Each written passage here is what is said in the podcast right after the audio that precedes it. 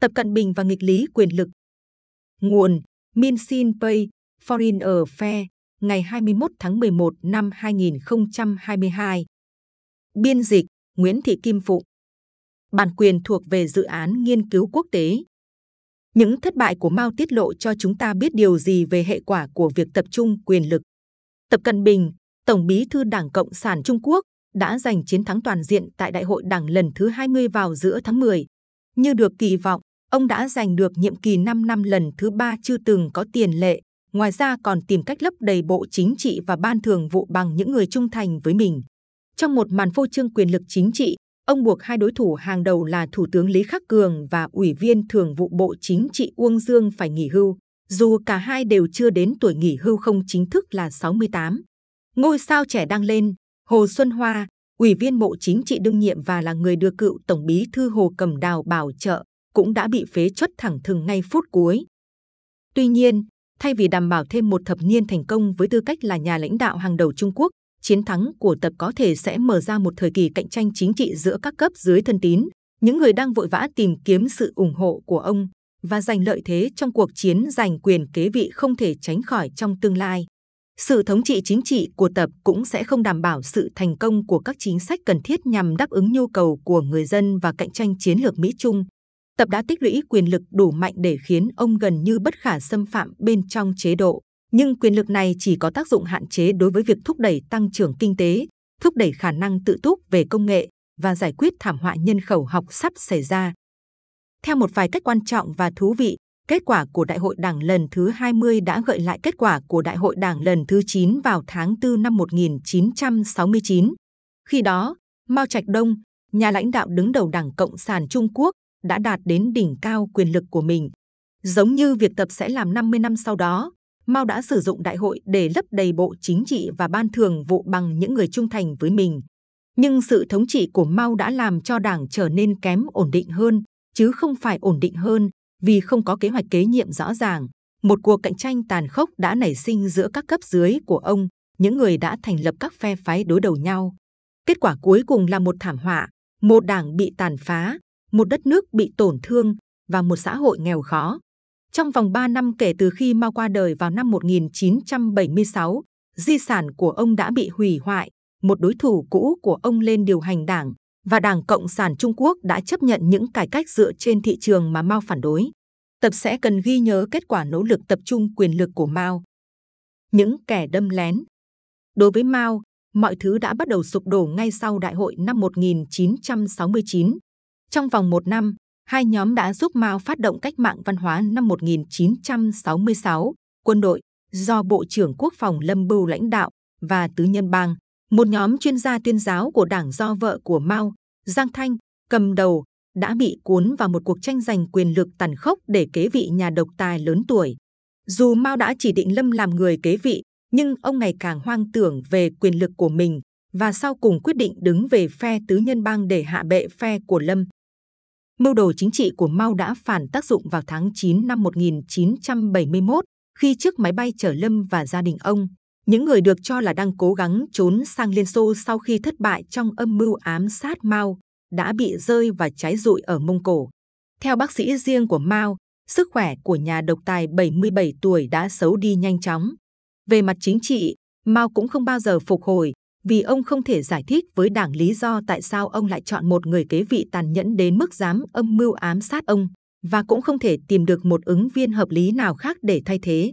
Năm 1974, ông buộc phải đưa Đặng Tiểu Bình trở lại, người mà ông đã chế nhạo là kẻ lót đường cho chủ nghĩa tư bản và đã bị thanh trừng khỏi đảng năm 1966 để điều hành chính phủ và theo đó mở đường để Đặng chuẩn bị cho sự trở lại chính trị của mình rồi phá bỏ phần lớn di sản của Mao chỉ 3 năm sau đó.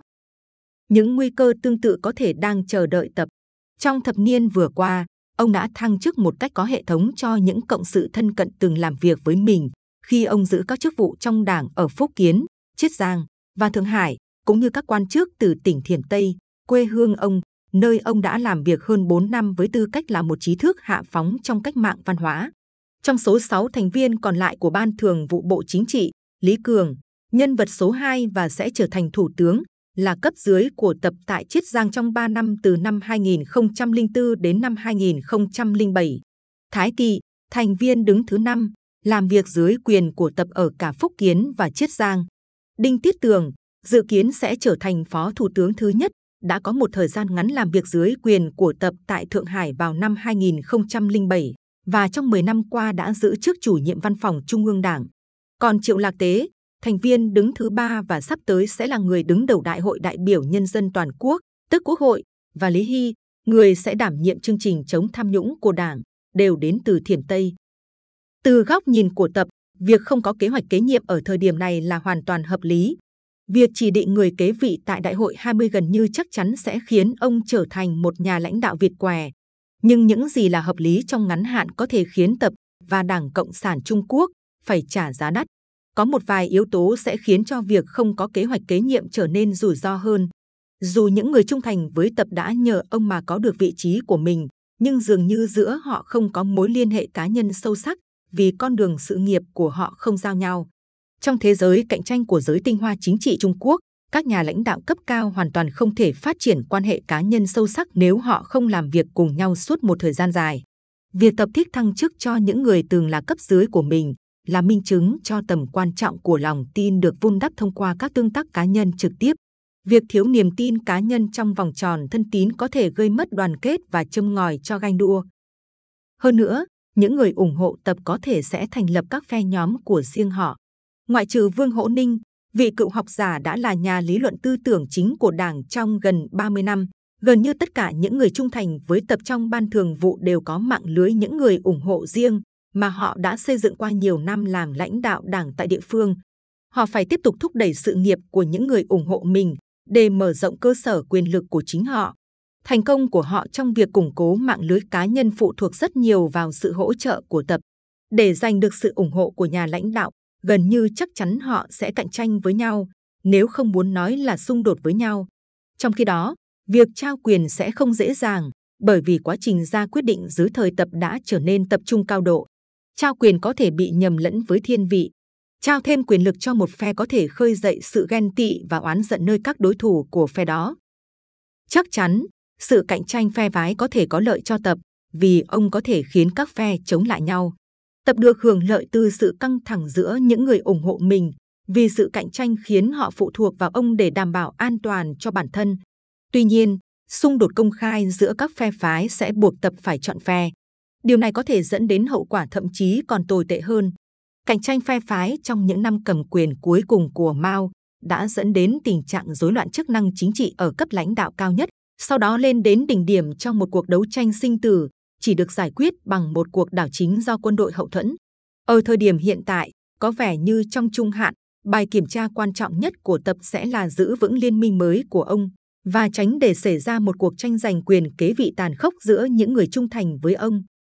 Quyền lực tập trung của tập còn tạo ra những vấn đề khác. Giống như tất cả những lãnh đạo cứng rắn khác, ông sẽ sớm nếm trải điều mà nhà tâm lý học đa cơ Kenner gọi là nghịch lý quyền lực. Một biểu hiện của nghịch lý này là mối quan hệ nghịch đảo giữa lượng quyền lực mà một lãnh đạo cứng rắn tích lũy được và cảm giác an toàn của ông. Càng có nhiều quyền lực, ông lại càng cảm thấy ít an toàn. Trong các chế độ chuyên chế, nhà lãnh đạo cứng rắn thường đạt được quyền lực bằng cách tiêu diệt các đối thủ. Điều này chắc chắn sẽ tạo ra những kẻ thù không đội trời chung. Tuy nhiên, nhà lãnh đạo cứng rắn không có sự bảo vệ của thể chế, các nhà chuyên chế có xu hướng bị chính những người trong chế độ tức bỏ quyền lực mà không thông qua các thủ tục chính trị thông thường. Dù không có dấu hiệu nào cho thấy giới tinh hoa đối thủ đang âm mưu chống lại tập, nhưng không thể chắc chắn rằng quyền lực vô biên sẽ giúp xoa dịu nỗi sợ hãi của ông trước những kẻ thù mưu mô, dù có thật hay tưởng tượng. Sự bất an có thể gây ra xung đột ác liệt ở cấp cao nhất của đảng. Trong những năm cuối đời, một Mao Trạch Đông với căn bệnh hoang tưởng không thể chữa khỏi, đã thanh trừng Lâm và Đặng, đồng thời phát động một chiến dịch làm mất uy tín của Chu Ân Lai, vốn dĩ là người ủng hộ nhiệt thành nhất của Mao. Mao dường như lo sợ rằng Chu đã giành được quá nhiều quyền lực sau khi Lâm bị sụp đổ. Tập không mạnh đến thế. Quyền lực của một nhà lãnh đạo chuyên chế luôn có giới hạn. Trong một chế độ chuyên chế đầu sỏ, quyền lực của nhà lãnh đạo hiếm khi vượt ra ngoài vòng tròn nội bộ của giới tinh hoa hàng đầu. Trong trường hợp của Trung Quốc, Vòng tròn đó chính là các thành viên của Ban chấp hành Trung ương, gồm 205 thành viên chính thức và 171 thành viên dự khuyết. Để thúc đẩy và truyền cảm hứng cho những người bên ngoài vòng tròn này, tập sẽ phải dựa vào các công cụ khác, chẳng hạn như sức hấp dẫn về ý thức hệ và sức hút cá nhân, điều mà Mao sở hữu rất nhiều, hoặc ủy quyền cho cấp dưới có năng lực, vốn là chuyên môn của đảng. Nhưng bất chấp những khoản đầu tư khổng lồ của đảng vào việc phục hồi ý thức hệ cộng sản chính thống trong những năm gần đây, tư tưởng đó đã mất đi sức hấp dẫn. Và dù Tập Cận Bình có thể nổi tiếng với những công dân Trung Quốc bình thường, nhưng ông chắc chắn không phải là một nhà lãnh đạo có sức lôi cuốn ở tầm của Mao. Giải pháp thay thế duy nhất mà Tập đã tìm ra cho ý thức hệ và sức hút cá nhân là chủ nghĩa dân tộc. Nhưng thành tích của chủ nghĩa dân tộc Trung Quốc trong vai trò công cụ thúc đẩy tinh thần lại không được khả quan. Trong những năm gần đây, nó dường như chẳng đạt thành tích nào ngoài việc thúc đẩy tư tưởng bài ngoại. Tập Cận Bình sẽ dần cảm nhận được mức độ hạn chế trong quyền lực của mình. Loại quyền lực mà ông giành được tại Đại hội 20 có thể rất quan trọng trong việc quyết định cơ cấu của giới tinh hoa ở cấp cao nhất và để ngăn chặn những thách thức đối với quyền lực của ông. Nhưng quyền lực đó lại không hữu dụng mấy đối với việc thực hiện các chính sách mà ông tâm đắc, chẳng hạn như dự án thịnh vượng chung theo chủ nghĩa quân bình, khả năng tự túc về công nghệ, an ninh kinh tế lớn hơn và tăng trưởng bền vững. Để hoàn thành những mục tiêu này, đòi hỏi sự hợp tác của bộ máy hành chính rộng lớn của Đảng và quan trọng hơn là sự hợp tác của hàng trăm triệu công nhân, doanh nhân và chuyên gia, những người chủ yếu bị thúc đẩy bởi tư lợi, chứ không phải bởi lòng trung thành với nhà lãnh đạo. Trên thực tế, biểu hiện của nghịch lý quyền lực có thể sẽ cản trở chương trình nghị sự hướng tới an ninh đầy tham vọng của tập. Ông có thể sẽ nhận ra chính sách của mình thường xuyên không đạt được kỳ vọng, bất chấp quyền lực cá nhân to lớn của ông.